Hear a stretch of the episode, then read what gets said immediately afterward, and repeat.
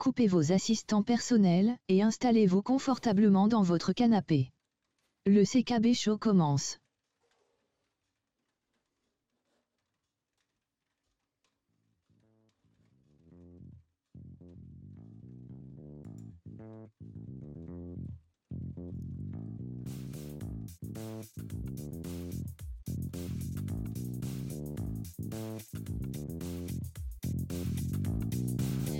Thank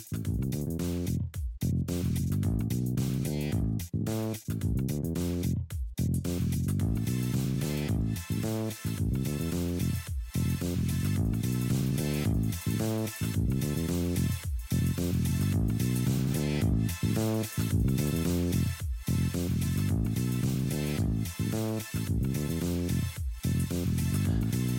Vous écoutez le 79e épisode du CKB Show, votre rendez-vous quinzomadaire qui parle de Google, de Chrome OS et des Chromebooks.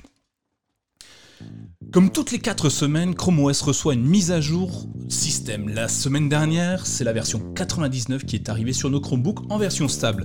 Parce qu'il n'est pas évident de voir les modifications apportées au système d'exploitation de Google, nous allons ensemble décortiquer chacune d'entre elles.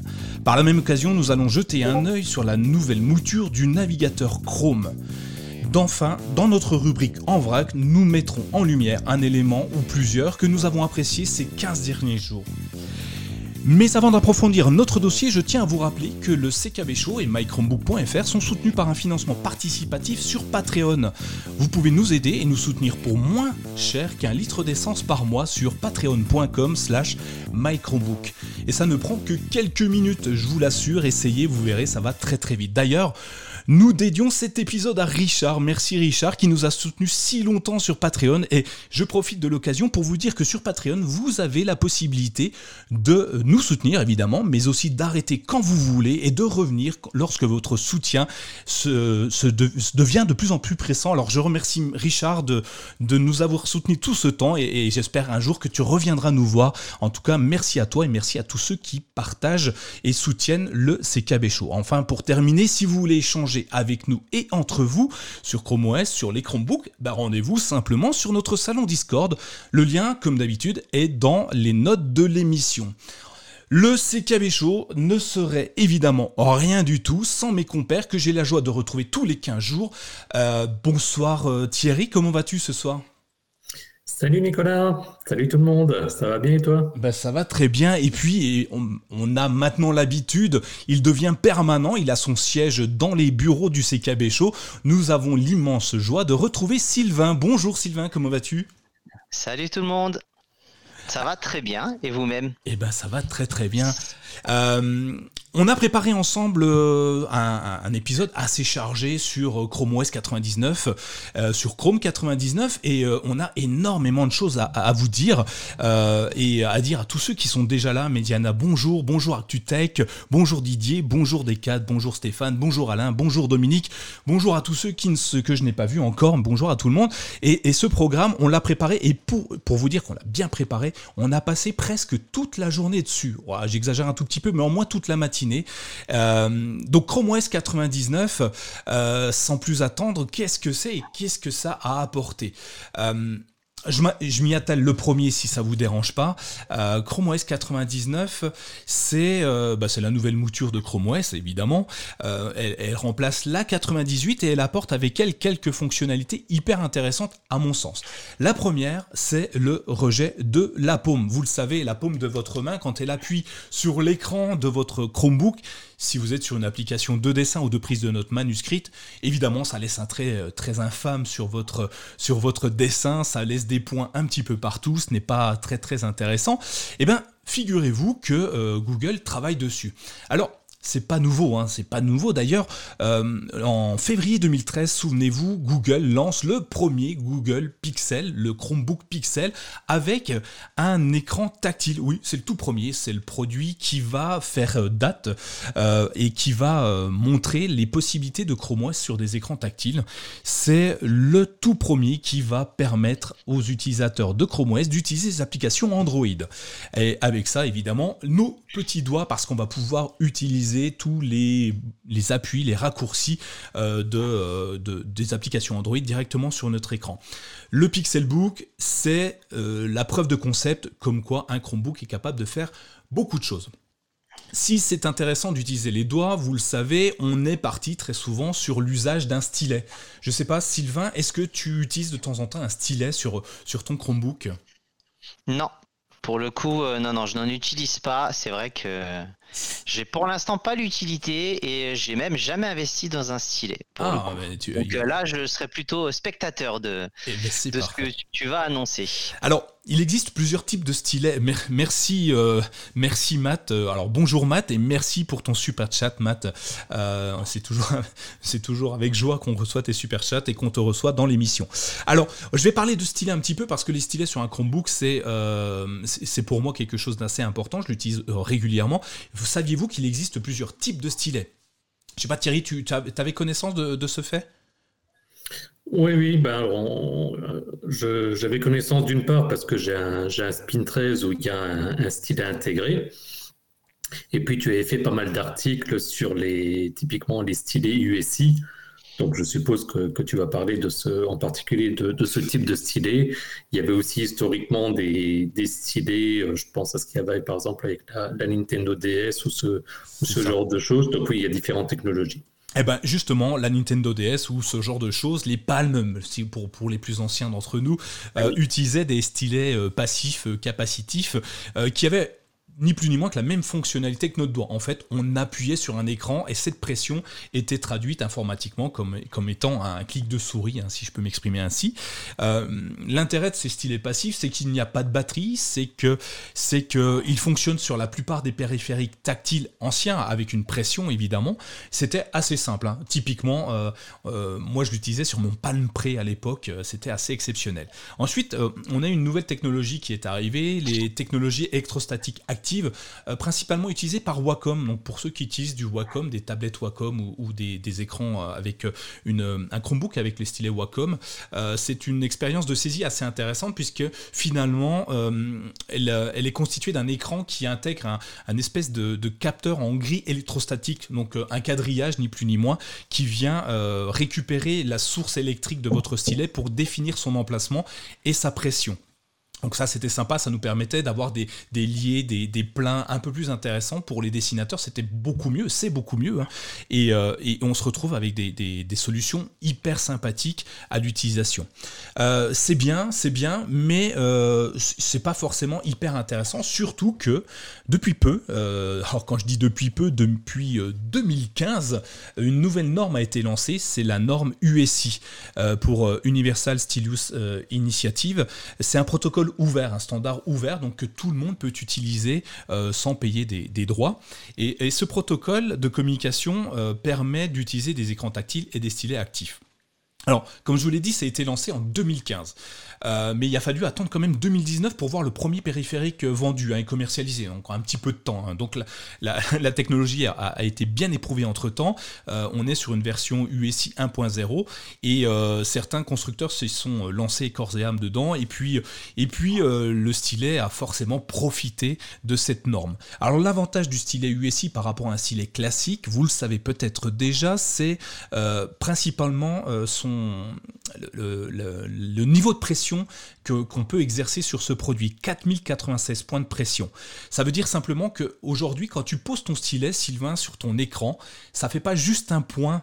Si tu appuies un peu plus fort, le point sera plus gros. Euh, comme si tu écrasais ta pointe de crayon, ton feutre, si tu l'écrases fort sur, ton, sur ta feuille de papier, ton point va être plus gros. Bon, ta pointe sera abîmée également. Et, euh, si tu appuies moins fort, tu auras un beau petit trait bien fin. Et, euh, et puis si tu as une plume, un stylo plume, tu vas pouvoir faire des, belles lettrages, une écriture cursive super sympathique à l'ancienne. Euh, ces, belles lettres qu'on voyait de nos grands-parents avant, qui avaient une belle écriture, c'est grâce à leurs plumes qu'ils pouvaient nous faire ça, et puis parce qu'ils savaient écrire surtout. Euh, le stylet USI donc va te permettre de faire ça, donc avec ces 4096 point de pression. Euh, c'est super intéressant, c'est ce qu'on utilise aujourd'hui euh, et c'est euh, c'est universel. Ça veut dire que tous les produits USI fonctionnent entre eux, peu importe la marque. Que tu aies un Lenovo, que tu aies un Asus, que tu aies euh, je sais pas quoi, euh, tu vas pouvoir utiliser ce stylet très simplement. Donc ça veut dire que tu en achètes un et il va fonctionner sur tous tes produits.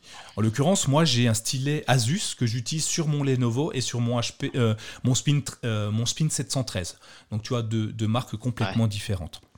Et c'est sympa mais, mais, parce qu'il y a un mais, euh, la norme USI 1.0 a une principalement pour moi une difficulté, un défaut, c'est que euh, bon, en fait les stylets, il faut les, il faut, soit les recharger, donc toi tu les branches directement euh, sur, sur, en USB sur ton ordinateur ou sur un, chargeur externe, ou tu mets des piles. En l'occurrence, moi je mets des piles et bien trop. Hein. J'en mets très très souvent des piles, je trouve.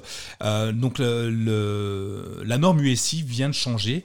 Il est, on est passé en 2.0, on va passer en 2.0 et Google va intégrer dans Chrome OS, ils l'ont annoncé en février 2022, ils vont intégrer la norme USI 2.0. Cette norme-là, super sympathique, elle propose plusieurs solutions. La première, c'est la recharge, la recharge sans fil la recharge par induction, par NFC. Tu colles ton, produit, euh, ton stylet sur ton Chromebook et il va se charger automatiquement. On pourrait le comparer aux recharges sans fil d'Apple avec l'iPad et l'Apple Pencil qui vient juste aimanter euh, ton, ton stylet dessus et ça vient charger ton, ça vient charger complètement ton produit. Donc ça c'est plutôt intéressant.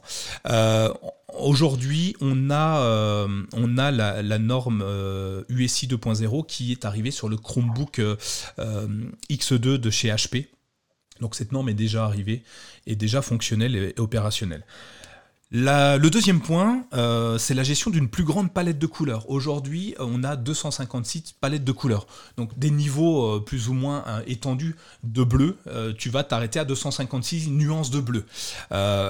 Avec l'US6 2.0, tu passes à 16 millions de couleurs. T'imagines les dégradés, les camailleux, pour, si, si on peut s'exprimer ainsi, de, de, bleu. Ça va te donner une, une palette de couleurs assez impressionnante. Et du coup, pour les artistes, en l'occurrence, on va pouvoir utiliser nos Chromebooks d'une manière beaucoup plus intéressante et beaucoup plus euh, avec une palette plus grande. Et enfin, euh, dernier point, la gestion de l'inclinaison. Tu sais, tu inclines un petit peu sur ton côté, ton trait va être un peu oblique, différemment que si tu l'avais tout droit. Donc, ce qui va nous, faire, nous permettre d'avoir des, formes d'écriture beaucoup plus sympathiques. Euh, alors, pourquoi je vous parle de tout ça? Pourquoi Sylvain et Thierry, je vous parle de tout ça? Pourquoi, euh, pourquoi je vous dis ça? C'est que donc Google intègre donc une nouvelle fonction qui va profiter de ces, au stylet. C'est la meilleure gestion du rejet de la paume de la main sur, sur l'écran qui va nous permettre euh, d'éviter d'utiliser des gants. Vous avez peut-être déjà vu des, designers avoir un, gant où, avec juste deux doigts euh, qui permet de poser la main, donc d'isoler la main de l'écran pour pouvoir dessiner tout en posant la main sur l'écran. Et bien grâce, avec, grâce à cette nouvelle euh, solution, plus besoin de ce gant, vous allez pouvoir poser votre main, écrire comme si vous écriviez sur un morceau de papier ou sur une palle, sur un, sur un tableau sans avoir des, grands traits très très très moches euh, qui vont apparaître autour de nous sur notre écran. Thierry, du coup, toi tu me dis que tu en utilises. Est-ce que tu as remarqué, si tu es passé en Chrome OS 99, est-ce que tu as remarqué ce changement de la gestion de la paume? Non, parce que malheureusement, je, en fait, j'ai un stylet, mais je l'utilise quasiment pas. Euh, je, l'utilise un petit peu pour signer des documents. Et, euh, j'ai l'éternel problème qu'il faut, pour des raisons de santé, que j'utilise des, thèmes sombres et tu vas en parler juste après. Il y a deux, il y a deux applications que j'aimerais bien utiliser, euh, mais que je ne peux pas parce qu'il n'y a pas encore de thème sombre dessus.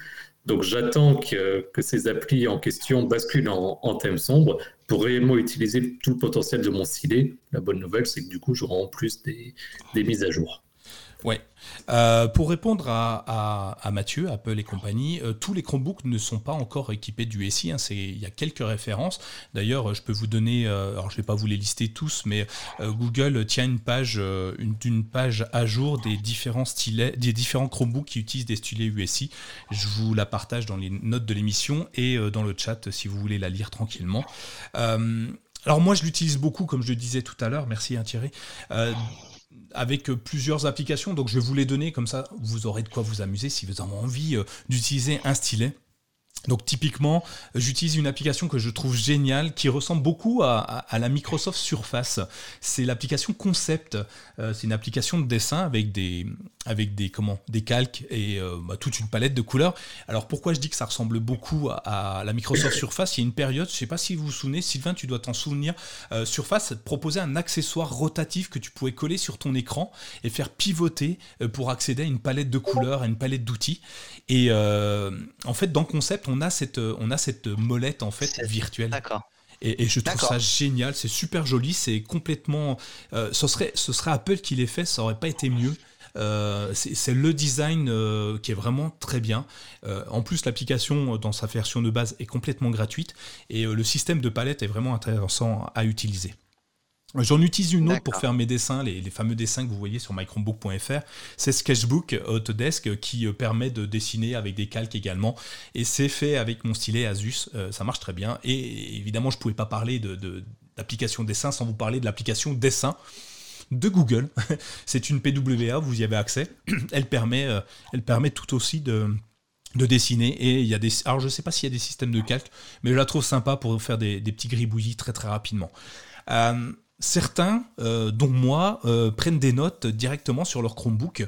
Et, je peux vous dire que quand il n'y avait pas la gestion de la paume, c'était compliqué d'apposer, d'écrire correctement. Euh, parce qu'on a des applications qui vont de, avec la reconnaissance d'écriture manuscrite et la retransformer en écriture informatique. Le problème, c'est que dès que tu posais ton doigt ou ta main, ça faisait des petits points un petit peu partout, donc l'écriture n'était plus reconnue.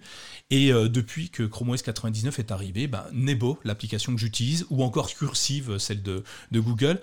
principalement, Nebo reconnaît parfaitement mon écriture alors que j'écris comme un médecin et je ne suis pas médecin. Hein. non, je n'ai que l'écriture. Et voilà, donc deux applications que j'utilise et que, j'adore particulièrement. Euh, je ne sais pas si dans le chat... Euh, ah, euh, ActuTech nous dit que Concept existe sur le Windows Store. Eh ben, c'est tant mieux. c'est une super application donc à utiliser. à utiliser, j'aime bien, j'aime beaucoup. J'imagine qu'elle est aussi sur iPad parce qu'elle est vraiment, elle est vraiment bien cette application. Elle est vraiment jolie. Voilà, j'ai fini autour de, du rejet de la paume. Est-ce que ça vous semble être une bonne avancée, Thierry Est-ce que tu penses que ça peut être sympa, ce système-là? Oui, ben, en, particulier quand, euh, quand tu utilises en, mode tablette, effectivement, on, a des tablettes avec des, écrans qui sont de plus en plus bord à bord. Donc forcément, ben, quand on tient la tablette, on est bien obligé d'utiliser nos, d'utiliser nos doigts d'une manière ou d'une autre. Et, euh, c'est vrai que forcément, il y avait ben, la, problématique que, tu as exprimée.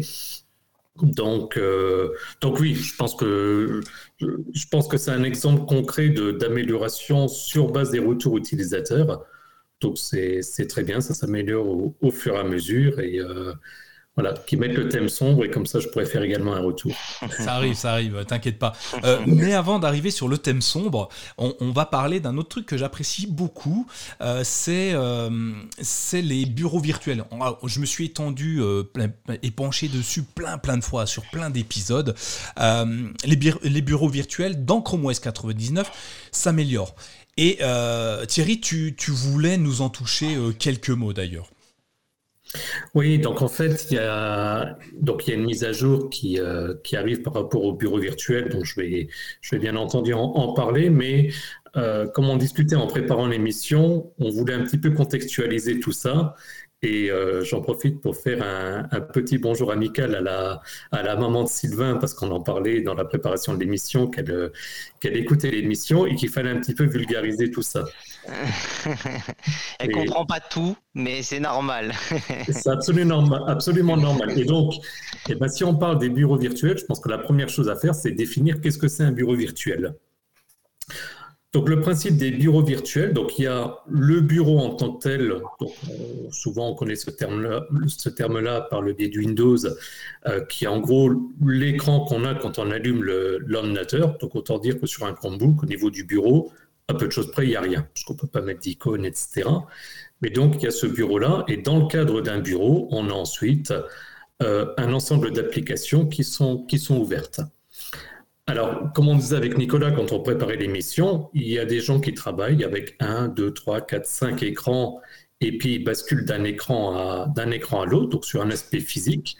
Bah, le bureau virtuel, c'est finalement exactement le même principe, sauf que sur un même écran, on va avoir plusieurs bureaux. Donc c'est comme si on fusionne en un écran les 1, 2, 3, 4, 5 bureaux qu'on a. Du coup, je suis en train de regarder Apple et compagnie qui dit le bureau, le bureau virtuel, c'est ce qu'on a vécu depuis deux ans en télétravail. c'est ça. C'est ça, tout à fait. C'était le, bureau virtuel V 2021-2022, effectivement. C'est ça. Mais effectivement, bon, y a, après, il y a la fonctionnalité bureau virtuel. Alors, du coup, effectivement, ça veut dire, comme je disais, donc on a un écran et ensuite on a sur cet écran la possibilité d'avoir plusieurs bureaux, ou donc pour chaque bureau, on aurait un ensemble d'applications, d'applications pardon, qui serait défini.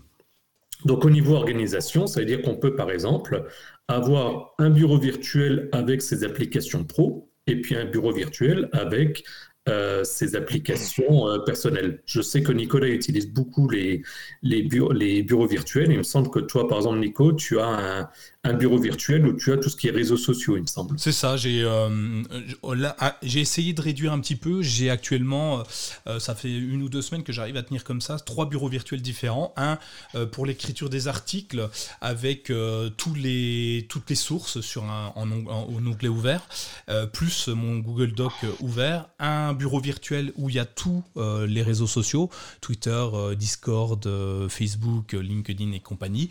Et le dernier, c'est uniquement pour mes boîtes mail. J'ai réussi à réduire, j'en avais un quatrième, j'ai enfin réussi à le supprimer pour, pour essayer de m'y retrouver plus facilement. Et toi Sylvain, tu, tu l'utilises ou pas? Moi, j'en utilise. alors, principalement, déjà comme Nico au niveau des réseaux sociaux. Euh, même si j'utilise en complément aussi euh, l'intégration d'Opéra et la possibilité de le faire. Euh, faisant beaucoup de généalogie, j'utilise également pour tout ce qui est bureau, on va dire, de recherche et bureau avec tout ce qui est documents, d'archives, différents sites ou quoi que ce soit, ça permet pour moi de, me simplifier les démarches et d'éviter d'avoir une masse d'informations au même endroit. Ouais, exactement. Donc c'est l'idée. Du coup, alors un petit côté historique, alors je vous rassure, hein, je ne vais pas faire un cours d'histoire, on ne parlera pas de Napoléon, de la préhistoire, des dinosaures et ainsi de suite, ce n'est pas, le, pas le but. Je sens le, je sens le dépit dans la réaction de Nicolas, mais, mais tant pis. Euh, Ouais, bah oui, je comprends. Euh, non, juste pour dire qu'au niveau des, des, des, autres OS, juste pour comparer, j'ai fait quelques petites recherches. Donc, au niveau de Linux, c'est activé par défaut dans les environnements KDE et GNOME euh, depuis des années. Je n'ai pas vu la, date exacte, mais ça fait vraiment une éternité que, ça existe dans les environnements Linux. Au niveau de, Windows, c'est disponible depuis Windows 10, donc quelques, quelques années maintenant. Et au niveau d'Apple, donc de macOS, c'est sorti avec la version 10.5 qui, d'après mes recherches, est sorti en octobre 2007. Donc autant dire que les bureaux virtuels, c'est pas nouveau. À l'époque, j'utilisais Windows. Euh, J'ai pu retrouver le nom de l'application, mais je sais que j'utilisais une, application pour simuler des, bureaux virtuels. Au niveau Chrome OS, bah forcément, ça risquait pas de sortir en, en 2007 puisque Chrome OS n'existait pas en, 2007. Mais en fait, les premiers flags et, les, des vidéos de, promotion, on va dire, sont apparues en 2018. Alors, tout ce que, tout ce que je vais vous indiquer là, c'est, euh, et tout ce que Nicolas a indiqué, tout ce que Sylvain va indiquer, euh, il y a le conducteur qui sera disponible avec des liens vers les, différents, vers les différents articles qui en parlent plus en détail. Donc, il y avait le premier flag qui était apparu en 2018 et des vidéos fournies par, euh, par Google. Et au niveau de l'arrivée réelle sur le canal stable Chrome OS, ça date de la version 78. Donc là, en fait, la version 99, euh, ça fait donc 21 versions en, arrière. Ça fait donc un, petit bout de temps quand même. Et donc, ça a évolué au, fur et à mesure. Alors, pour revenir sur les, sur les bases, pour l'accès au bureau virtuel, il y a principalement trois, euh, il y a principalement deux manières pardon, pour y accéder. La première, c'est la touche. Alors, c'est la 1, 2, 3, 4, 5, 6e sur, euh, sur votre clavier qui correspond à un carré avec deux traits verticales. Donc, pour ceux qui ont un, un Chromebook, vous pouvez regarder directement et en appuyant dessus, vous allez avoir l'interface qui va, qui va apparaître. Sinon, également, vous avez possibilité avec le trackpad de faire un glissage avec trois doigts de bas vers le haut. Et vous avez la même interface qui, arrive. Pour, pour le bouton que tu cites, le cinquième, là, c'est en fait c'est le bouton multi, multi merde, j'ai perdu le terme, multi, multitâche, multi-fenêtre, voilà, où on va voir toutes les fenêtres ouvertes les unes, les unes à côté des autres en plein écran. Et au-dessus, en fait, on a une barre avec les bureaux virtuels, avec un petit plus qu'on peut pour ajouter les bureaux virtuels. C'est ça. Exactement. Et ça permet donc de basculer entre les bureaux virtuels et, comme tu disais, de, de pouvoir en, créer. Donc, justement, au niveau de la, de la gestion des, des bureaux virtuels, bah forcément, il y a des opérations de, de base. Comme on disait, la création d'un nouveau bureau. Donc, comme tu disais, Nicolas, euh, on clique simplement, je le, fais en, je le fais en direct, alors évidemment, vous ne verrez pas sur l'écran, mais on a à ce moment-là un bloc qui s'appelle Nouveau bureau, et donc il suffit cliquer dessus pour créer un, bureau. Du coup, il y a également possibilité de, les, de réorganiser les fenêtres d'un bureau à l'autre, donc de les, de les déplacer. Également de déplacer les, les bureaux, donc suivant, suivant l'ordre. Et puis, euh, bien entendu, de clôturer un bureau virtuel. Donc là, il suffit de passer sa souris au niveau du, du bureau. Il y a une petite croix qui apparaît. Et puis, en cliquant dessus, bah, automatiquement, ça le, ça le ferme. Euh, au niveau des limitations, et j'ai fait le test ce matin pour, euh, pour être sûr, donc c'est limité à 8 bureaux. Alors autant dire que 8 bureaux, sous-entendu 8 environnements, je pense que c'est pas mal et ça ne mériterait pas d'en avoir plus. C'est trop. Il y a de quoi faire. Ouais. j'en utilise, dans le cadre du boulot, j'en utilise 3, voire 4. Ouais. déjà, je pense que c'est je pense que c'est déjà pas mal. Je pense que c'est assez rare qu'il y en ait beaucoup plus qui soient, qui soient utilisés, mais en tout cas, en cas de, en cas de besoin, on peut monter jusqu'à 8 bureaux. Également, alors sachant que ça a pas mal évolué, donc là j'ai résumé après, euh, après différentes recherches, mais euh, et Nicolas ne pouvait pas ne pas faire d'articles régulièrement là-dessus, sachant que sur My Chromebook, je pense que vous tapez dans le, sur le, vous faites une recherche sur bureau virtuel, vous devez retrouver une vingtaine d'articles. De près. Ce matin. Euh, passionné de bureau virtuel. mais je trouve ça très bien, hein, c'est pour ça. Il hein, faut, être honnête. Absolument. Et en fait, je me suis aperçu que les, que les raccourcis ont pas mal évolué. Il y avait des raccourcis qui existaient, qui ont, qui ont disparu, d'autres qui se sont rajoutés, etc. Donc là, pour résumer, maintenant, pour créer un, un bureau virtuel, il suffit de cliquer donc, sur la touche majuscule. Donc la touche majuscule, c'est celle en général qui est représentée par une, par une flèche qui, qui pointe vers le haut.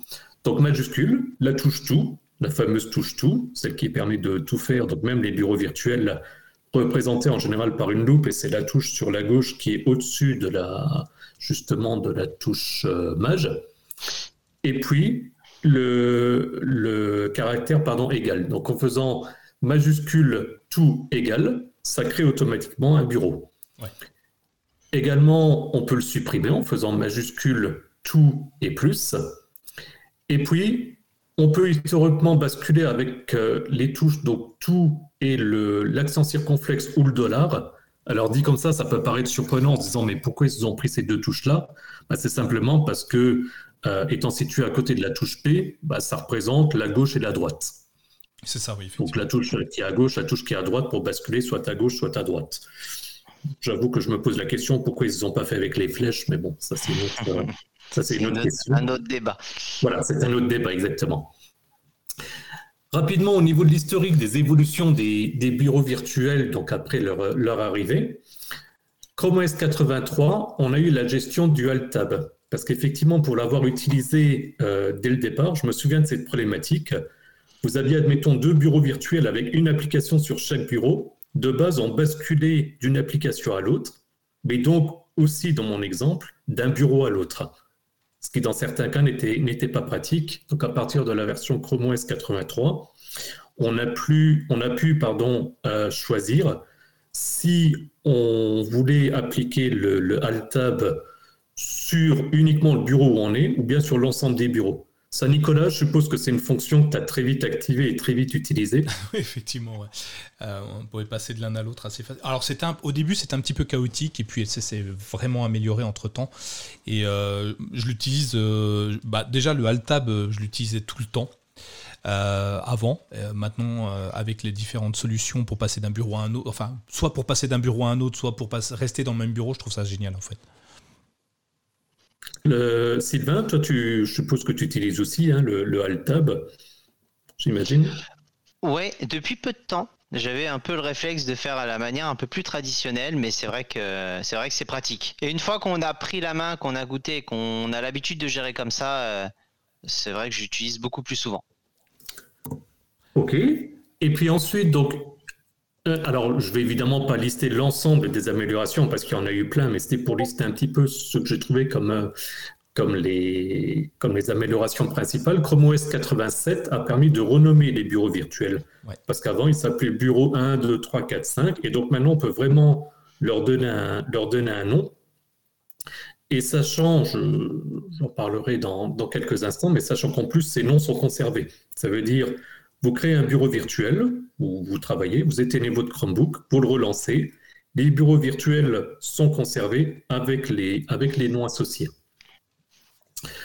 Chrome OS 92 a permis à ce que les applications Linux et Android puissent être également être déplacées sur des bureaux virtuels, parce qu'avant, donc, c'était que les, bah, on va dire les, applications Chrome OS, donc principalement le, navigateur, et forcément avec Android et les applications Linux, c'était important de, pouvoir le faire. Donc, ça permet d'avoir l'ensemble des applications disponibles sur votre Chromebook qui peuvent être dispatchées sur, euh, sur différents bureaux. Chrome OS 98, on arrive tout doucement donc sur la dernière version. On a eu la possibilité de basculer d'un bureau à l'autre avec le raccourci donc mage tout et le numéro du bureau. Ouais, donc, comme je disais, moi qui ai Pardon? Dans la version 98, donc euh, juste euh, l'avant-dernière en fait. Bah, voilà, exactement, celle que peut-être que vous utilisez encore si vous n'avez pas eu la, mise à jour, sinon vous, vous l'avez eu il y, a, quatre semaines, en gros. Donc ça veut dire quoi? Ça veut dire que si vous connaissez vos bureaux virtuels par cœur, bah, à ce moment-là, et que vous êtes sur le premier bureau, vous voulez passer au troisième, ben, plutôt que d'utiliser la, souris ou de basculer en disant oui, il faut que je fasse donc euh, shift, loop et euh, dollar deux fois, etc bah là, vous faites directement Shift Loop 3 et vous arrivez directement sur le troisième bureau. Ouais, c'est pratique. Très ouais. Donc ça, je pense que c'est une fonctionnalité. Si on commence à l'utiliser, on peut, on peut plus s'en passer. Et on y arrive, et la raison de, de, pourquoi est-ce qu'on en parle aujourd'hui, c'est parce qu'avec la version Chrome OS 99, il y a la possibilité donc de créer un nouveau bureau en déplaçant directement une fenêtre existante. Alors ça, je trouve que c'est super pratique, parce qu'avant, effectivement, quand on avait plusieurs applications lancées et qu'on se disait, ah ben, cette application, je voudrais la mettre sur un autre bureau, il fallait du coup créer le bureau, puis glisser l'application sur le bureau. Et bien là, on glisse directement l'application sur le, on va dire, l'icône de création de bureau, et automatiquement, le bureau va être créé avec l'application à l'intérieur. Donc, elle sera enlevée du bureau initial pour être transférée vers le, vers le, nouveau, le bureau pardon, nouvellement créé. Et puis enfin, euh, Chrome OS continue à, évoluer? Parce qu'il y a deux fonctions expérimentales. Alors pour être tout à fait honnête avec vous, j'ai vu les articles, mais je ne les avais pas en tête et je mettrai du coup, je mettrai du coup à jour l'article sur, les, sur les flags disponibles euh, sur les versions officielles, c'est qu'il y a deux flags actuellement disponibles. Un par rapport au modèle de bureau virtuel et le second sur justement la possibilité de basculer d'un bureau à un autre avec quatre doigts. C'est existé, ça a disparu, c'est revenu. Euh, pour le modèle de bureau virtuel, Nicolas, je vais te laisser euh, éventuellement l'expliquer plus en détail parce que je ne l'ai pas encore testé, donc je ne voudrais pas dire de bêtises. Bah, c'est assez simple. Hein. En, fait, euh, l'avantage du bureau virtuel, c'est de, c'est, de pouvoir organiser différents écrans d'une façon bien spécifique. Typiquement, tu peux avoir une fenêtre en haut à gauche. Il faut que l'écran soit assez grand, mais une fenêtre en haut à gauche qui te parle de, Twitter. Donc là, par exemple, j'ai devant mon écran, en haut à gauche, je vous ai vous deux en, vidéo. Coucou. Euh, en dessous de vous, il y a le chat YouTube. Et à droite, j'ai euh, en plein, enfin toute la partie droite de mon écran, j'ai j'ai le conducteur de l'émission. Ça, je le reproduis à chaque euh, émission dans un bureau virtuel, en fait. Donc j'ai créé, euh, une, euh, j'ai créé un modèle de bureau virtuel qui est défini ainsi, c'est-à-dire le restream, le chat et le conducteur. Même si je ferme euh, ce bureau virtuel à un moment donné, je vais pouvoir réappeler ce bureau virtuel et qu'il soit constitué exactement de la même façon, les fenêtres au même endroit avec la même dimension. Et on peut créer comme ça autant de, fenêtres, euh, autant de bureaux virtuels qu'on veut en mode, euh, en mode, comment on appelle ça, en mode modèle. Et ça permet de ne pas avoir à recréer à chaque fois, à repositionner tes fenêtres à droite, à gauche, en haut, en bas. et d'un seul clic, en fait, tu rappelles directement ton, ton interfaçage que tu avais pu, euh, proposer, euh, pu créer auparavant. Sincèrement, c'est hyper rapide. Au départ, j'avais pas vraiment, euh, je maîtrisais pas vraiment l'ensemble, et aujourd'hui, c'est, je trouve ça génial en fait. Donc je, je comprends qu'il arrive, qu'il arrive prochainement dans les versions, dans les versions de, Chrome OS. J'étais justement en train de regarder pendant que tu en parlais, puisque moi je suis sur Chrome OS 101, et, et ben ils n'ont pas intégré encore les, les, les bureaux virtuels, le modèle de bureau virtuel en natif sur Chrome OS. Dommage d'ailleurs. Oui. Et, du coup, pendant que, que tu expliquais ça, je, regardais en même temps les, commentaires et je, je, me permets de lire le commentaire de Dominique Emery parce que je, trouve ça vachement intéressant. Il dit donc j'ai quatre bureaux virtuels, donc j'ai créé quatre dossiers dans mes favoris avec le même nom que mes bureaux. Ensuite, j'ai créé des dossiers avec le nom de mes groupes pour inclure mes onglets dans ces dossiers. Donc effectivement, Dominique, il mixe même différentes fonctionnalités, les bureaux virtuels, les groupes. J'imagine que du coup, on parle des, groupes d'onglets dans, Chrome.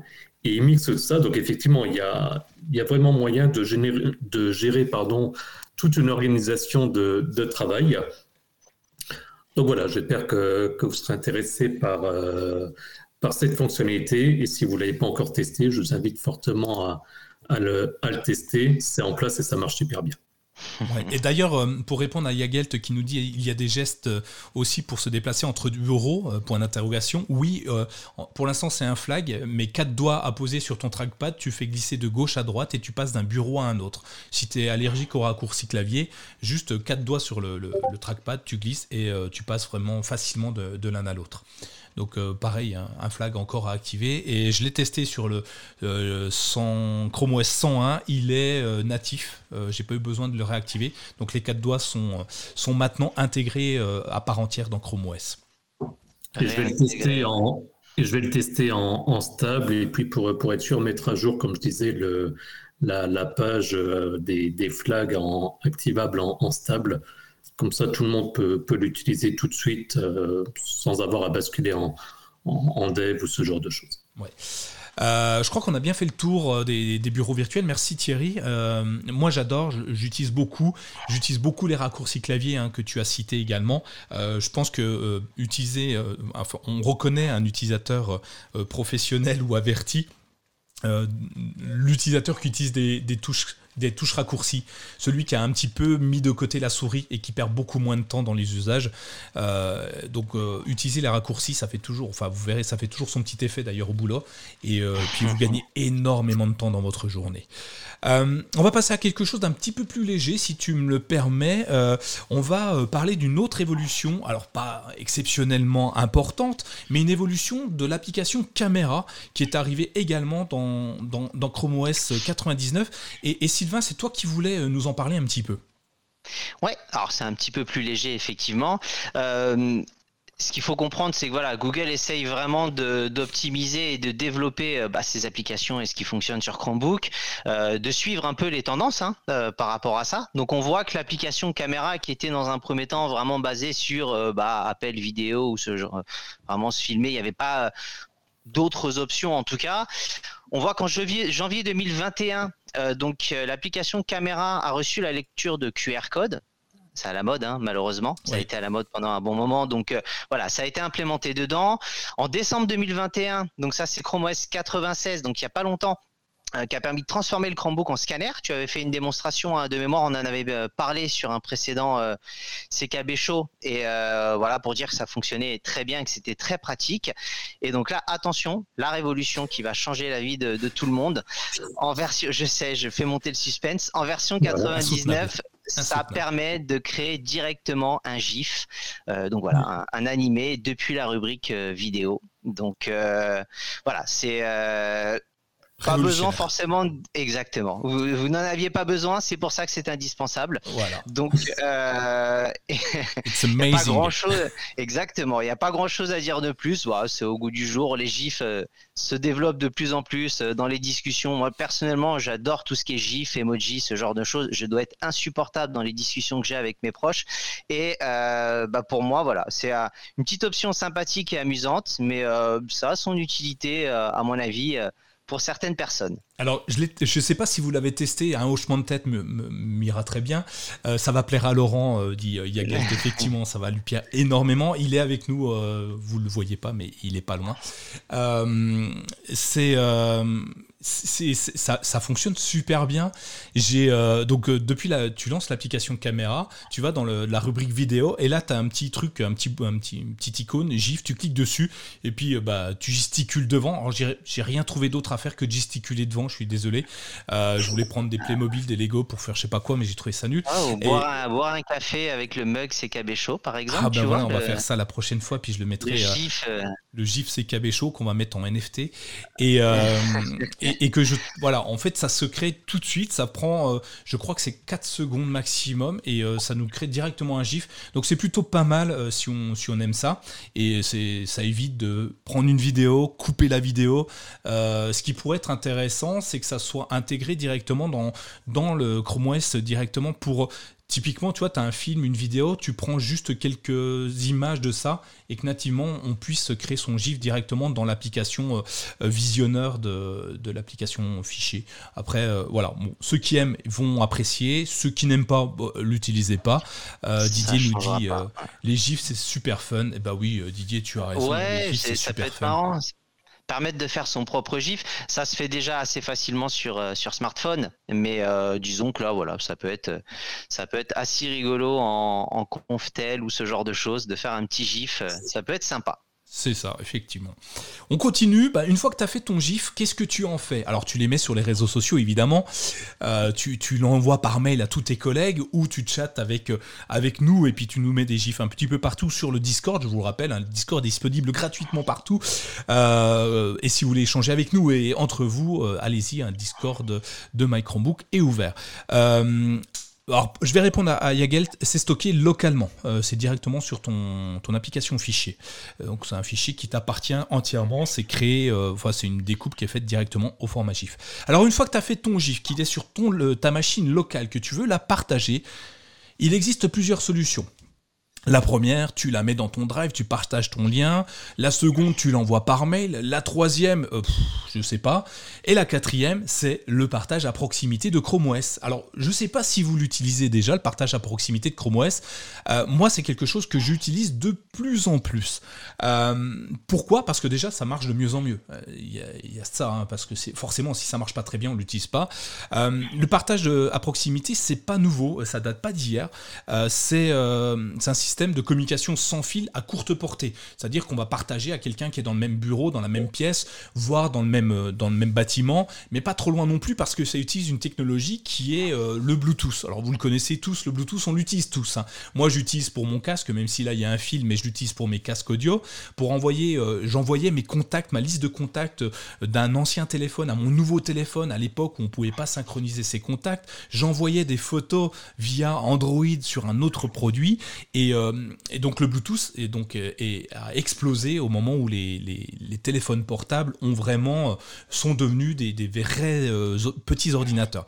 Alors ce qui est intéressant avec le Bluetooth, c'est que ça utilise des, des ondes ultra haute fréquence. On appelle ça de UHF si vous l'avez déjà vu passer quelque part.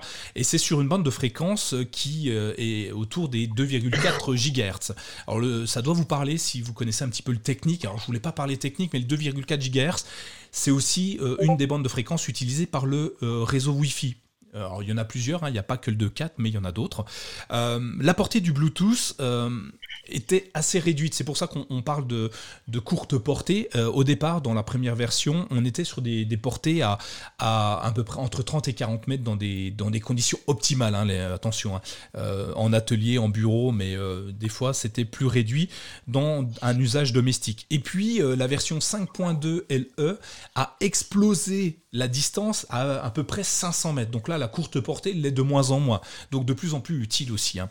Euh, et du coup, au fur et à mesure, ces produits sont devenus assez sympathiques puisque on peut partager euh, très facilement quelque chose à quelqu'un proche de nous, enfin en tout cas dans les 500 mètres. Le Bluetooth, pourquoi le Bluetooth? Parce que c'est une norme universelle donc tout le monde l'utilise. Elle est super simple puisqu'elle est implémentée partout. Et puis elle nous offre un débit qui est assez sympa, 4 mégabits seconde.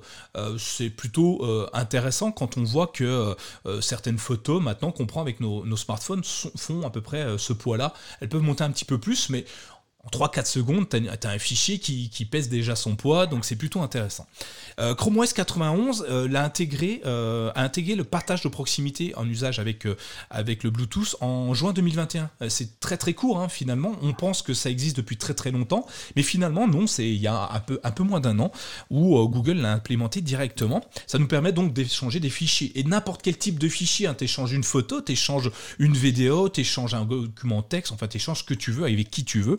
Euh, et c'était vraiment très très sympa. Euh, euh, merci Thierry.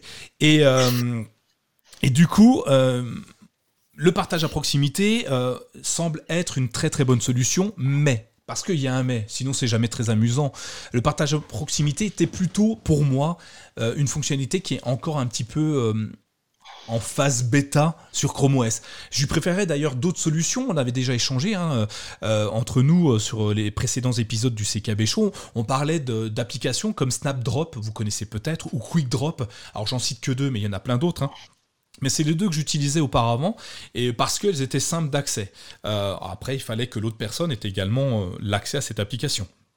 Et puis ben, sur Chrome OS 99, et oui ça y est, on y arrive enfin, Chrome OS 99 que vous avez reçu ou que vous allez recevoir euh, très prochainement, euh, Google vient d'ajouter euh, une fonctionnalité d'analyse en arrière-plan de partage à proximité. Alors ça veut dire simplement que nous n'aurons plus besoin d'activer la haute visibilité, donc ça veut dire que tout le monde nous voit ou qu'on voit tout le monde pour savoir que quelqu'un partage quelque chose avec dans notre entourage c'est vraiment sympa. Si, euh, je devais le,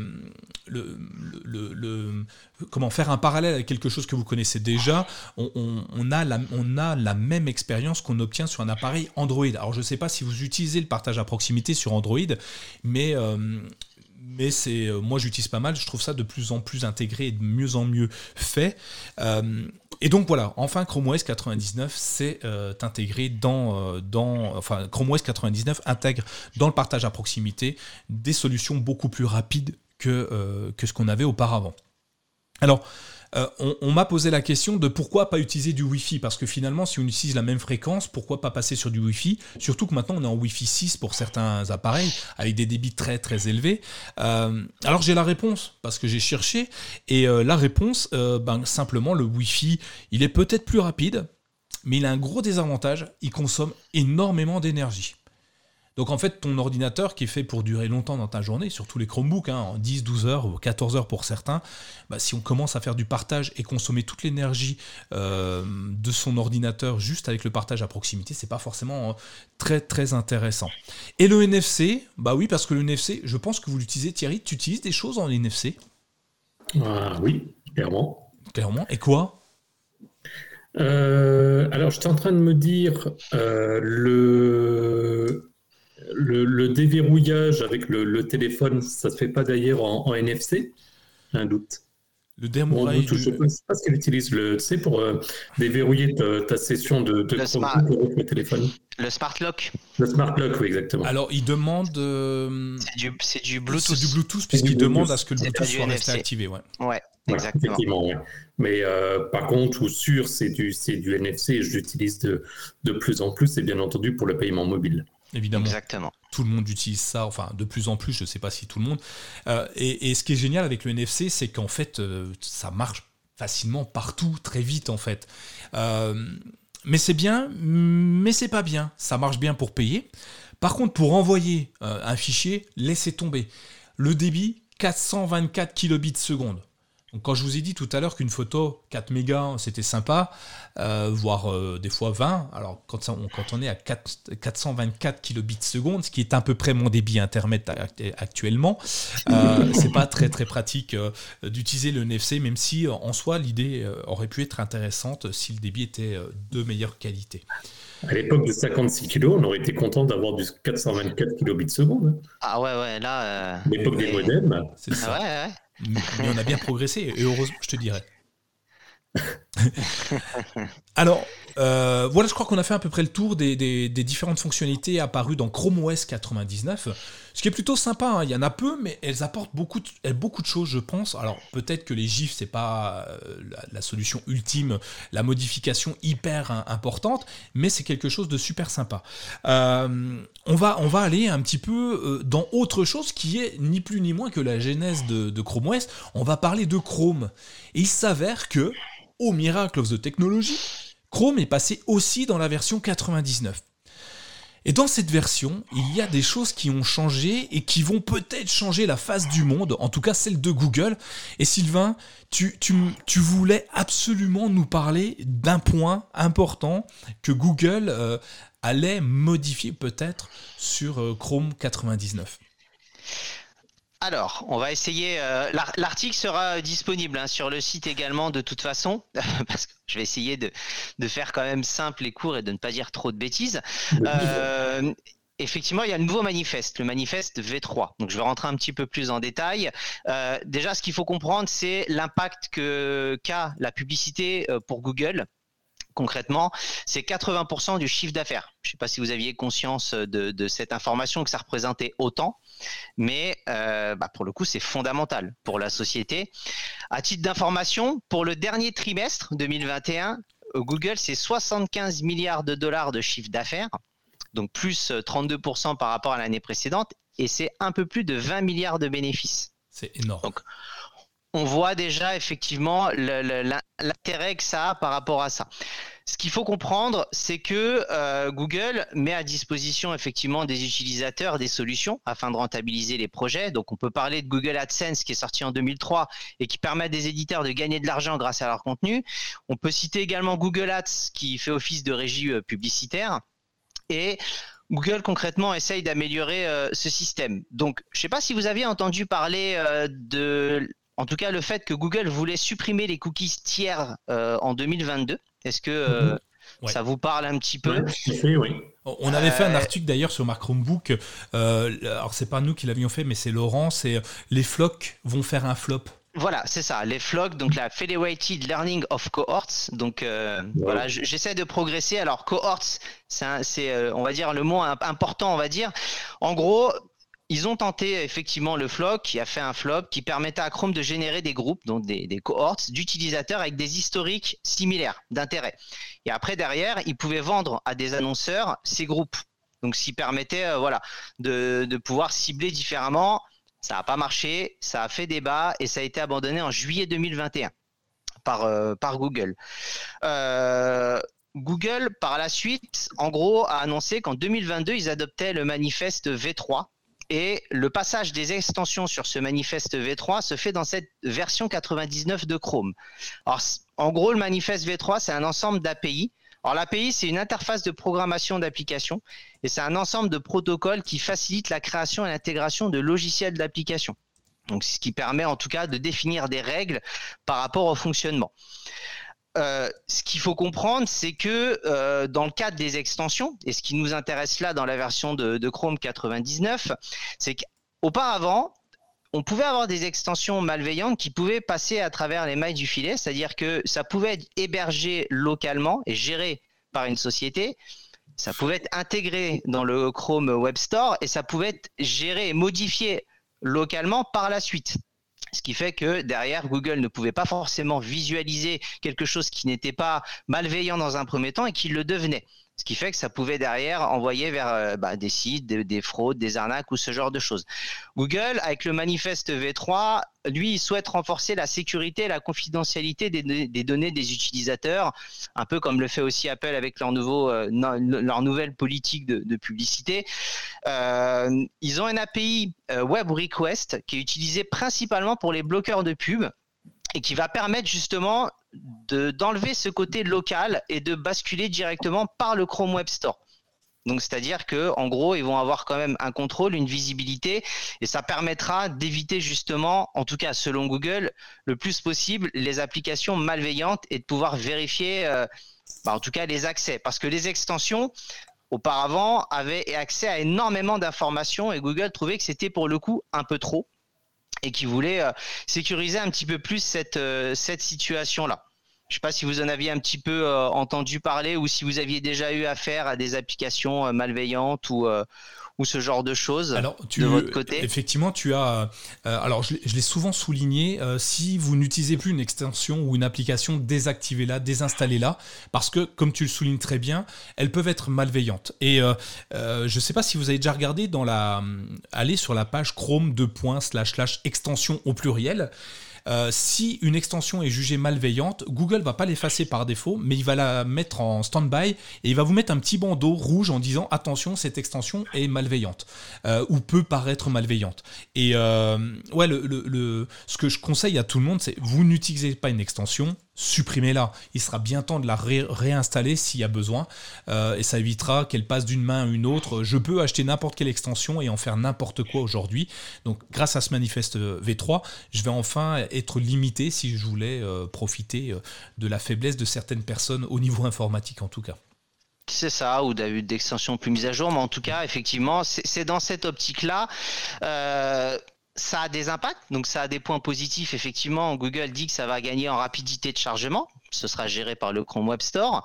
Euh, ça va permettre de sécuriser et ça va permettre effectivement bah, d'avoir voilà une visibilité par rapport à ça et éviter pour les clients et les utilisateurs de se retrouver j'ai dit le mot client, hein, on va quand même, euh, mais de se retrouver effectivement dans, dans une situation compliquée. Ça va je pense, certaines applications vont soit effectivement en termes d'extension disparaître ou devenir moins efficaces. Ce qu'il faut comprendre, c'est qu'il y a des points positifs, effectivement. Il y a quand même un revers de la médaille. C'est que ce qui nous intéresse, c'est les bloqueurs de pub. Et cette nouvelle situation-là, c'est que le nouvel API limitera de réserver les actions à 30 000 filtres, alors qu'à l'heure actuelle, il y en a 100 000. Donc, à l'heure actuelle, effectivement, on voit que dans le cadre des, euh, extensions bloqueurs de pub, bah, ils seront tout simplement moins efficaces.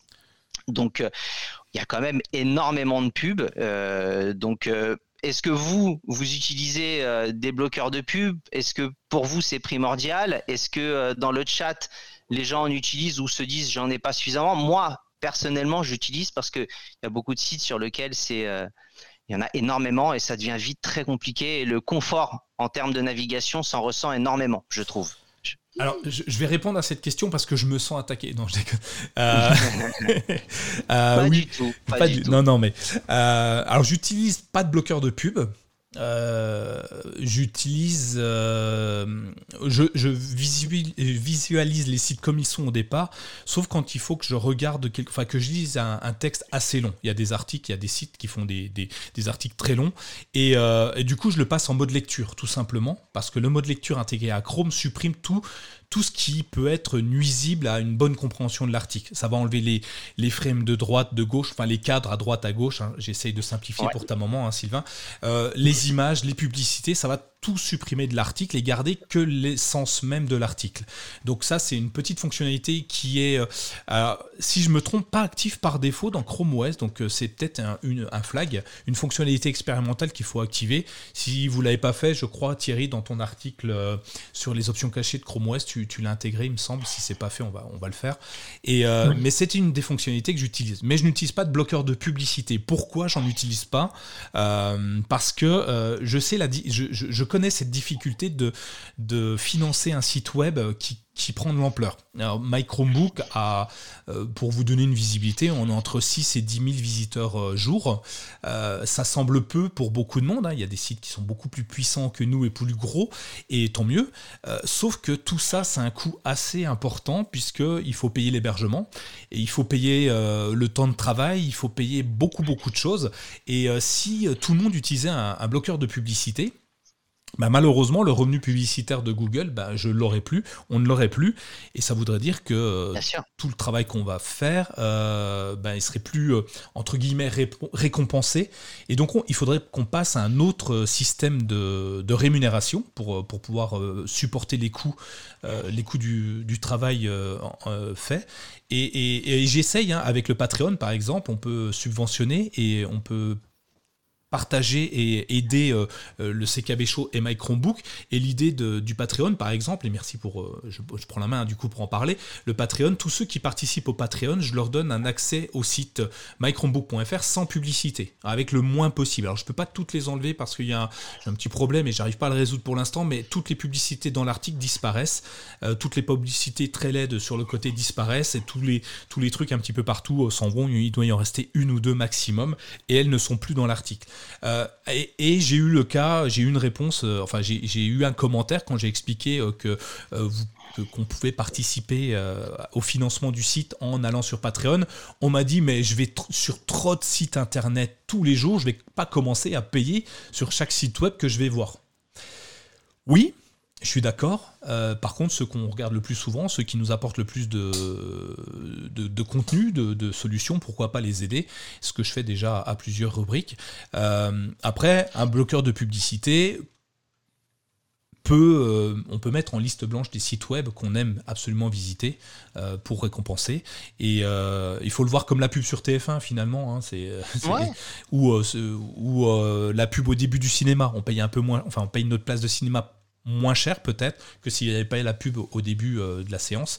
Euh, après, moi ce qui m'interroge, c'est euh, pourquoi... Enfin, non, ça m'interroge pas. Que Google bloque les bloqueurs de pub, vu le rendement qu'ils ont, ça ne m'étonne que très peu. Ça, pour le coup, euh, c'est ultra logique. Alors, déjà, pour répondre à Didier, est-ce qu'il y a un bloqueur de pub intégré sur un Chromebook? Euh, Non, de base, dans Chrome, euh, tu peux télécharger une extension si tu veux en mettre un, mais de base, il n'y en a pas. tu as des solutions après comme Opera, Vivaldi ou ce genre de choses qui en ont de, de, manière native, mais les applications basées sur Chromebook, qui sont des versions Android optimisées, sont pas folles. Donc, sinon, je conseille plutôt les applications Linux pour le coup pour les mettre euh, à disposition. Après, pour revenir à ce que tu disais, moi, à mon niveau, je suis d'accord. Il y a des sites, c'est insupportable. C'est des sites sur lesquels je passe euh, rarement. Il y a des sites, je suis pour le fait de soutenir. Hein. Moi, je participe au Patreon et, euh, et je trouve que c'est cool. Et c'est vrai que maintenant, les, les, extensions sont bien faites. Tu possibilité, comme tu disais, de paramétrer, de mettre des listes blanches, de tolérer des sites et de laisser les autres je pense que pour, en tout cas, c'est une bonne chose. En tout cas, le nombre de personnes qui utilisent le bloqueur de pub, c'est considérable. Et donc, euh, pour le coup, ça a un impact. Il y a les points positifs, les mises à jour pourront être faites de manière plus sécurisée et régulière. Euh, effectivement, on voit que les, bloqueurs seront un petit peu moins performants. Ce qu'il faut comprendre, c'est que euh, Google a laissé jusqu'à 2023, malgré tout, pour les applications tierces, pour appliquer hein, dans le cadre des, bloqueurs de pub euh, le manifeste V3. on a quand même des, des, développeurs. On a Ghostery. Je ne sais pas si vous connaissez l'extension. Oui qui est quand même assez euh, connu hein, dans, les bloqueurs euh, de pub, parce que Google disait, en plus de ça, le manifeste V3, vu que ça va passer par chez eux, bah, ça va permettre de gagner en vitesse. Ghostery a dit à Google, oui, mais sur les requêtes réseau, on a fait des tests, et la vitesse, c'est inférieur à euh, une milliseconde, en gros. Donc, Ghostery a, dit est-ce que c'est pas un moyen caché de nous dire que c'est de la vitesse et de la sécurité, mais pour aussi augmenter le côté bénéfice, on va dire, parce que comme on l'a vu, Google c'est 80% de revenus publicitaires en tout cas, donc dans l'absolu, voilà, il y a chacun se fera son opinion de se dire à quel niveau.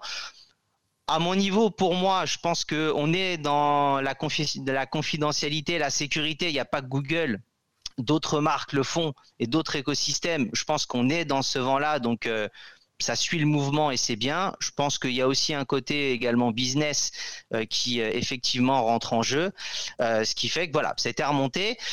Google a quand même répondu, ils sont à l'écoute hein, par rapport à ça. Ils ont répondu à Ghostery que rien n'était aussi gravé dans le marbre. Ils pouvaient faire un léger rétro-pédalage et de dire que malgré tout les extensions garderait et resterait, ne serait pas supprimé et qu'ils se donnaient le droit en tout cas de revenir vers eux et de le, faire en tout cas. Donc euh, à mon avis, ce que je vous dis, la vérité d'aujourd'hui ne sera peut-être pas la même dans six mois, mais en tout cas à l'heure actuelle, on est sur, euh, sur une évolution de ce type-là, ça rentre également en compte sur Chromium.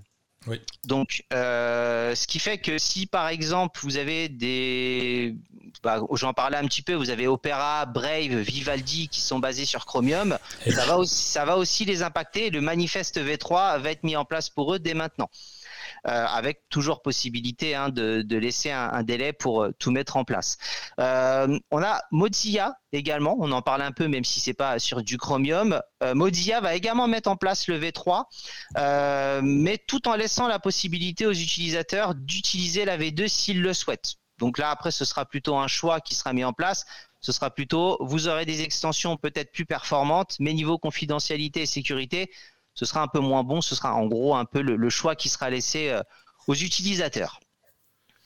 Eh ben, c'est déjà pas mal de choses, effectivement.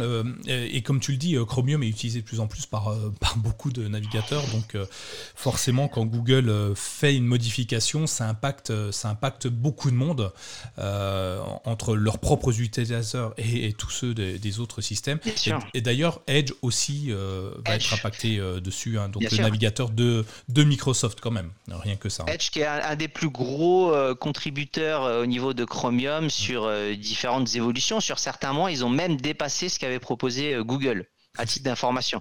Ils se sont dit, une fois qu'on joue le jeu, on va y aller à fond. Pour le coup, même si pendant des années, on avait Internet Explorer. Donc euh, voilà, en gros, j'ai essayé d'être le plus simple possible, de ne pas rentrer trop dans les détails techniques et j'espère ne pas avoir dit trop de bêtises. Si sur le chat vous avez entendu des énormités, euh, n'hésitez pas à le faire remonter. Mais voilà, après, je pense que c'est sujet à débat et ça fait débat sur les sites, sur les forums ou ce genre de choses parce que bah, c'est énormément utilisé, en tout cas au niveau des, extensions. je pense que euh, voilà, certaines personnes comprennent, d'autres beaucoup moins. En tout cas. C'est une bonne chose que, Google se pose la question. Euh, après, la solution proposée, est-ce que c'est la meilleure? Je ne sais pas, à vérifier. Euh, mais en tout cas, ça, ça, ça, va, ça va impacter pas mal de monde. Et d'ailleurs, tu, tu, je vais passer du coq à l'âne directement. Euh, Edge est un des plus gros contributeurs, donc Microsoft est un des plus gros contributeurs à Chromium. Euh, tu le dis très bien, ça, tombe bien parce que ça va pile poil dans la suite de notre, de notre programme, de notre conducteur. Euh, merci pour, pour ton, ta super transition du coup, parce que vous l'avez peut-être remarqué, si vous utilisez Chrome, une nouvelle fonctionnalité est arrivée dans Chrome. Alors, c'est allez, je le balance comme ça, c'est une icône d'état du téléchargement des fichiers. Voilà, voilà. Euh, dit comme ça, ça paraît anodin, complètement anodin, mais euh, ça peut être très très utile. Euh, Google nous a proposé sur Chrome OS depuis la version 92, souvenez-vous, c'est l'année dernière, hein, septembre 2021, une solution de visualisation de l'état du téléchargement sur Chrome OS via l'application TOT, vous savez, l'application fourre-tout. J'adore cette application-là, j'en je, tarie pas d'éloge, et, et tous les jours je me dis que c'est la meilleure solution pour garder un bureau propre sur Chrome OS.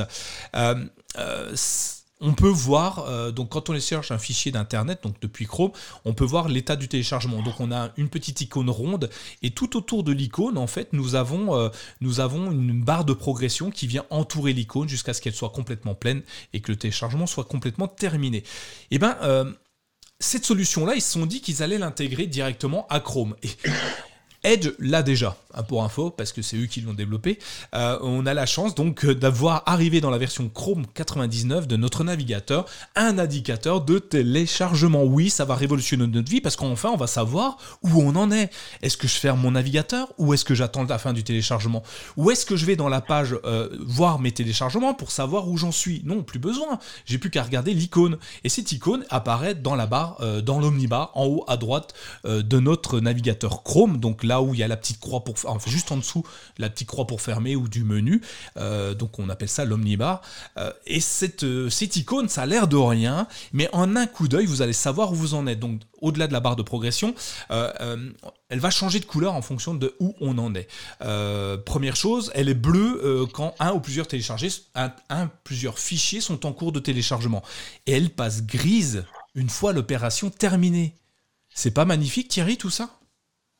Ouais, c'est pratique. J'utilise justement Edge euh, pas mal dans le, dans le cadre de mon activité professionnelle. Et c'est vrai que c'est une petite fonctionnalité qui, qui, est pratique, en particulier pour, euh, pour des personnes bah, qui ont typiquement des connexions ADSL où il peut y avoir des téléchargements plus ou moins longs, ça permet rapidement de, de, savoir euh, où est-ce qu'on en est d'un coup d'œil. Donc c'est une petite fonctionnalité, mais qui est, qui est bien pratique. Tu, tu l'utilisais, Sylvain? Est-ce que c'est quelque chose qui t'importe d'avoir une petite icône de téléchargement ou c'est euh, un gadget sympa mais sans plus? Alors, moi, je suis féru de ce genre de gadget-là. C'est-à-dire que c'est le genre de choses, si je l'ai pas, ça va pas euh, casser mon expérience d'utilisateur. Mais si je l'ai, une fois que je l'ai, je m'accroche à ce genre de petites euh, astuces et de, petites options. Et je pense que c'est le genre typiquement de choses, on l'a, mais si on est amené à nous l'enlever, on se rendra vite fait compte que euh, c'était vraiment pratique pour le coup. Effectivement. Et euh, moi, ça fait, ça, ça, fait partie des petites options que, que j'apprécie particulièrement en termes d'évolution. Je pense que c'est bien, ça se faisait ailleurs sur différents navigateurs, donc je pense que c'est bien que ça arrive. Eh ben écoute, c'est top. J'ai hâte de voir à débarquer ça dans notre navigateur Chrome. On va continuer. Euh, une autre modification que j'aurais peut-être même pu amener en même temps que Chrome OS 99 euh, sur la reconnaissance de la paume. Euh, le comment s'appelle? J'ai perdu le terme. Merci. Le, rejet de la paume de la main sur un écran tactile, parce que Google vient d'intégrer dans Chrome 99 la reconnaissance d'écriture manuscrite bah, finalement l'un ne va pas sans l'autre. Euh, quand on parle d'écriture manuscrite, on parle forcément d'un stylet sur le, qui, qui, va être apposé sur un écran et sur lequel on va écrire. Ils viennent d'intégrer donc le support de reconnaissance d'écriture Chrome. Alors pareil, encore une fois, ça a l'air de rien. Nous, utilisateurs, comme ça, on n'en a pas... Euh, ça nous importe peu à partir, du moment où on n'a pas euh, le logiciel ou l'application qui va venir nous aider. Il s'avère que grâce à ça, les développeurs vont pouvoir enfin créer des applications, des PWA complètes de notes ou de dessins. Et ça, je trouve exceptionnellement intéressant d'avoir une PWA qui pourra interagir directement avec moi et mon stylet, euh, directement dans mon navigateur Chrome. Aujourd'hui, on a Cursive, on a des, on a plein d'applications, euh, plein d'applications qui utilisent l'usage du stylet, mais qui n'a pas forcément de reconnaissance d'écriture. Et bien là, en l'occurrence, avec notre stylet, avec la reconnaissance d'écriture manuscrite, nous allons pouvoir euh, écrire directement sur notre stylet et ce sera reconnu. Est-ce que c'est pas génial, Sylvain, ça? Toi qui n'utilises pas de stylet moi qui n'utilise pas de stylet, je trouve, c'est comme je dis tout à l'heure, hein, si j'utilise pas, c'est que c'est, mais que ça marche bien, c'est formidable malgré tout. Écoute, c'est top. Non mais un jour je testerai. Je, avec tes, petites explications et le côté intuitif qui se développe et euh, facilité de, fonctionnement, euh, ça me donne envie quand même de, tester. Mais euh, moi, même si mes utilités, même si mes, voilà, mon utilisation, utilisation est limitée, mais allez, pourquoi pas, pourquoi pas tenter. Eh ben, tu vois, moi, euh, alors je vais te donner peut-être, tu travailles, bon, désolé, hein, tu es assez pauvre pour devoir travailler, donc du coup tu travailles, tu prends des notes sûrement dans ton travail, moi je les prends sur mon Chromebook. J'écris et automatiquement c'est reconnu et je les archive et je peux les envoyer directement. Ce qui est génial, c'est que quand je fais une réunion, je suis le seul à prendre des notes sur mon ordinateur et quand on me dit euh, qui c'est qui fait le compte rendu, je fais bah moi j'ai déjà fait. Et je l'envoie directement et euh, tout le monde est content parce que ça m'a pris quelques secondes. Euh, enfin, ça m'a rien pris hein, parce que j'ai juste fait euh, partager ou envoyer mon fichier en Google Doc parce que j'ai la reconnaissance OCR qui a fonctionné parfaitement. Et puis surtout, je commence à maîtriser l'usage de l'écriture sur un écran tactile. Évidemment, ça m'a pris quelques temps, hein, quelques jours, mais maintenant, ça marche très très bien. petit aparté, merci ActuTech pour ton super chat qui tu t'occupes du Patreon demain. Bah écoute, garde ton, ton, ton adblocker, c'est très bien si euh, tu as un Patreon chez nous, c'est même l'idéal et c'est même top. Continue. Euh, merci, merci en tout cas. Euh, on continue dans les petites évolutions qui, qui, qui, n'ont l'air de rien mais qui vont changer notre vie. Google va aussi apporter le sélectionneur de date dans Chrome. Alors aujourd'hui, vous l'avez tous vu, Thierry, tu es développeur, tu as tu as sûrement cliqué sur à un moment un champ date pour saisir une date euh, sur, euh, sur une page web. Quelle est votre date de naissance? Tu cliques dessus, tu choisis ton jour, ton mois, ton année. Enfin, c'est super moche, euh, c'est très mal implémenté la plupart du temps. Et eh bien Google vient de d'implémenter le super sélecteur de date de système pour les formulaires. Il est juste très joli. Il ressemble beaucoup à celui que vous avez dans Google, euh, Calendar, euh, Google Agenda. C'est le même système avec le, l'interface, comment s'appelle, Material Design, qui est vraiment très très joli. Alors ça n'apporte rien de plus, mais encore une fois, comme tu le disais Sylvain, quand on l'a, bah, on n'aimerait pas qu'on nous l'enlève parce que franchement c'est plus joli et euh, ça donne envie de saisir des dates toute la journée. Je ne sais pas si vous l'aviez vu dans l'article, j'ai mis un testeur de, un lien vers un testeur de, de, dates, de sélecteur de dates que Google a fait. En tout cas, moi je trouve ça beau. c'est le plus important. Moi, c'est sympa, un matériel design. Alors après, c'est sujet à caution. Euh, tout le monde ne peut pas aimer. Moi, personnellement, je trouve ça bien en termes d'évolution design, ça va dans le bon sens. Et comme tu dis, euh, c'est euh, une fois que tu l'as, bah, tu es heureux de l'utiliser. Et quand le design, parce que je pense que le côté marketing et design, ça joue un, effet important, en tout cas, comme euh, ne serait-ce que le logo d'une application ou la manière de, voir les choses. Et bah, plus on va aimer ce côté graphique-là, mieux c'est. Eh ben c'est top. Bah, je crois que j'ai tout dit en fait. On, a parlé de tout ce qui est euh, Chrome OS euh, et Chrome OS 99. Je ne sais pas, Thierry, est-ce que tu avais des choses à rajouter sur, euh, sur cela? Non, non, bah du coup, c'était bien complet. Juste sur le, sur le sélecteur de date, il y a un, y a un petit point qui, qui là, va, va paraître, on va dire, pratique. dans le sens où, suivant les sites web, tu as effectivement des, des, développements qui sont faits où tu cliques, effectivement, tu as un calendrier qui apparaît plus ou moins beau, etc., mais ça reste un calendrier. Et puis sinon, tu as des formulaires où tu as un champ pour le jour, un champ pour le mois, un, jour pour, un champ pour l'année.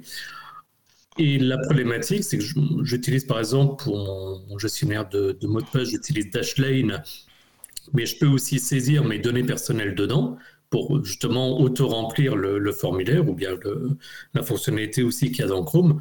Or, typiquement, les dates étaient souvent un souci pour le, pour le cas que, que, je viens de situer, surtout qu'en plus, euh, suivant les formulaires, des fois, tu as l'année, puis le mois, le jour, en général le jour, le mois, l'année, etc. Euh, donc là, il y aura un côté standard et donc ça va aussi faciliter la, la saisie. Donc ça paraît pas grand-chose, mais je pense que quand les, quand les développeurs auront ajusté leur, leur site, on verra vraiment un gain de temps sur ce type de saisie. Effectivement. Euh, grand merci à Apple et compagnie qui ne veut pas se laisser euh, détrôner en super chat euh, par, par, par, on, on, a, on, a une on, a une bataille là. On a une battle pour l'instant gagnée par, par le Québec. on verra où ça peut nous mener. en tout cas, merci, merci à vous deux pour, ce, pour, ce, pour ces dons. Merci beaucoup. on a fait le tour, je crois, de, du CKB Show et du Chrome OS 99 et de Chrome 99. Alors, avant de vous quitter, évidemment, euh, on va pas se quitter comme ça. Pour ceux qui écoutent le podcast, évidemment, on va vous souhaiter euh, une, bonne fin de journée, euh, un bon début de journée. Enfin bref, à, partir du moment où vous l'avez, vous commencez à l'écouter, une bonne quelque chose. Et avant de partir, est-ce qu'on peut se retrouver? Où est-ce qu'on peut, si on a envie d'échanger avec vous, où est-ce qu'on peut te retrouver, Thierry? Le plus simple, alors soit sur le, bien entendu sur le, sur le Discord où j'essaie d'être, euh, actif quand, euh, quand je peux, et puis sinon si vous voulez discuter avec moi directement sur, euh, pardon, sur Twitter, à Thierry Angel, H-E-N-G-E-L. Donc n'hésitez pas, ça sera toujours avec plaisir pour échanger. Et toi Sylvain, est-ce qu'on peut échanger avec toi sur les internets? Alors, euh, pareil que Thierry, alors principalement sur le Discord, je pense que c'est là où vous aurez le, plus de chances euh, de parler tech avec moi. Euh, Twitter également, c'est e407, donc voilà, vous pouvez me retrouver. Alors je ne parle pas que de tech hein, sur mon Twitter, ça peut aller du sport, ça peut aller de Jeux Olympiques, tout un tas de choses, donc voilà, c'est. Mais vous pouvez me retrouver. Très éclectique, comme dirait Mathieu. Exactement. Très bien. Eh bien, écoutez. Et toi, Nico eh ben moi, alors en ce moment, vous me retrouvez euh, bah, sur mychromebook.fr toujours, sur Nico Chromebook sur Twitter, mais également sur le Discord. Échangez avec nous, c'est génial. On a une communauté qui est de plus en plus euh, partageuse, je ne sais pas si ça se dit, mais si ça se dit pas, je vais aller vite breveter le, terme. Euh, on échange énormément, je suis très content, euh, très content des échanges très cordiaux qu'on a, de l'aide qu'on se, donne les uns les autres. Merci à toute la communauté qui, euh, qui, essaye, tous ces passionnés. Merci à vous et on se retrouve très très vite dans le prochain épisode du CKB Show. Mais évidemment, pour les plus assidus d'entre vous, vous savez qu'après, dans quelques minutes, on passe à l'after show. Allez, on va teaser, on va parler de nos coups de cœur mais aussi de l'aide que Google apporte euh, dans le conflit euh, ukrainien. Euh, donc si vous voulez en savoir plus, allez boire un petit café en attendant qu'on revienne. On arrive très très vite et je vous souhaite donc à tous une, bonne soirée, une bonne fin de journée et, et à très très très bientôt. Bonne soirée. Bonne soirée tout le monde.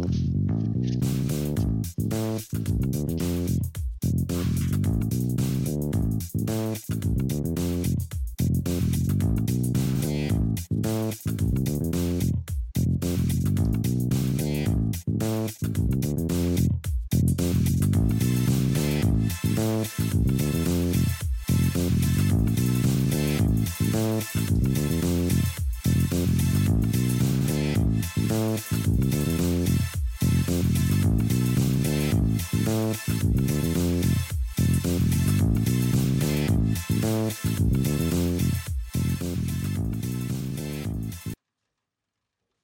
Vous pouvez à présent réactiver vos assistants personnels et retourner à votre vie, que vous ne verrez peut-être plus comme avant. À ciao, bonsoir.